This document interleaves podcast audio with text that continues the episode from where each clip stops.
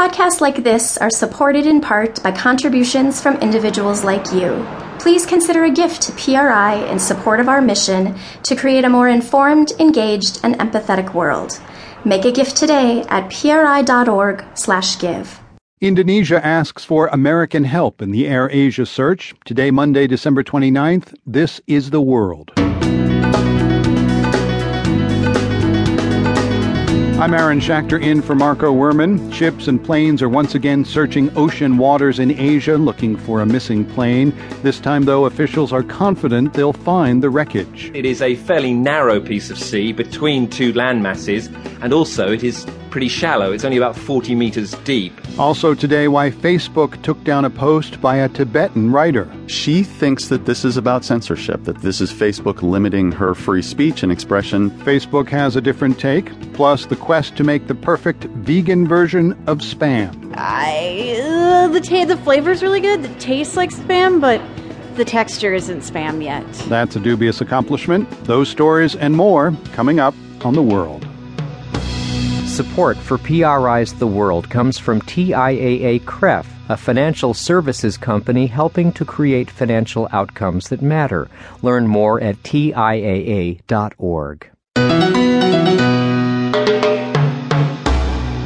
I'm Aaron Schachter in for Marco Werman, and you're tuned to the world. The two cases are different in many significant ways, but it's pretty hard not to feel a sense of deja vu when it comes to the news out of Indonesia today.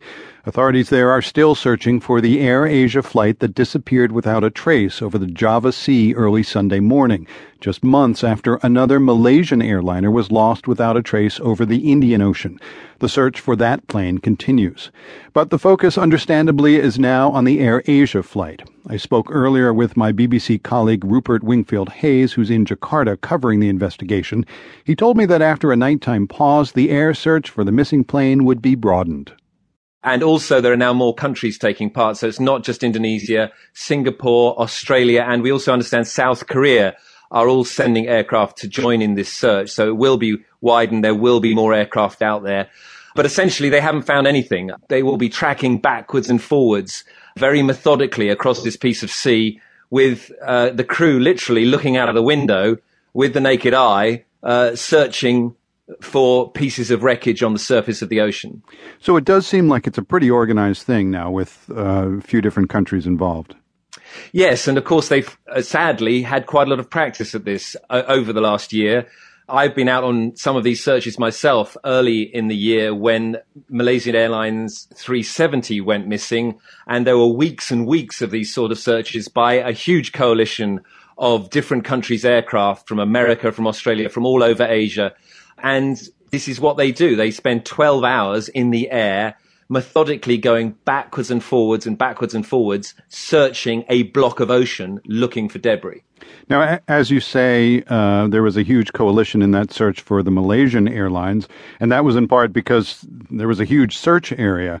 What are we looking at now for for this crash?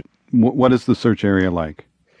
Well, it's, you know, it's still a big chunk of sea because all they have is the, the last point of contact with the pilot of the aircraft and they have to assume that it could have gone on for some time after the loss of contact. So it's still quite a large area, but it is a, certainly the officials here and the experts here are saying this is a much more straightforward search than Malaysia 370 because it is a fairly narrow piece of sea between two land masses and also it is pretty shallow. It's only about 40 meters deep. Uh, and so they are reasonably confident that given time, uh, if the plane has gone down, if it has broken up, and if there is wreckage on the surface, which there usually is in these sorts of crashes, then at some stage in the next few days, or at least in the next week or so, uh, some wreckage will be spotted. Is there any sense that anyone might have survived something like this? Well, of course, there's still always hope, and many of the families here waiting for news are still holding out hope. But I think, you know, if it has gone into the water, then the chances there are any survivors, I'm afraid to say, are very small indeed. And I wonder how this is being covered there in Jakarta where you are. Is this a 24 7 cable news kind of thing like it is here? Very much so. And of course, because most of the people on board the plane were Indonesians, so there's a huge amount of interest in it here in Indonesia. There's a huge amount of interest.